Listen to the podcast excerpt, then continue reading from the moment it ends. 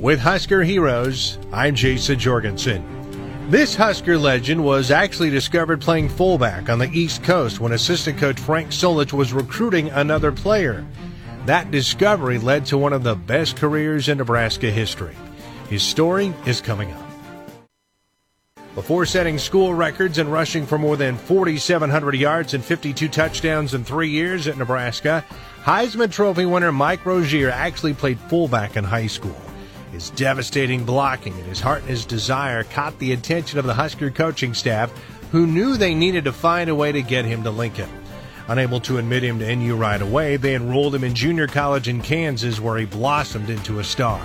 By the time he arrived in Nebraska, he was ready to be a key component in the Huskers' scoring explosion offense of the early 1980s.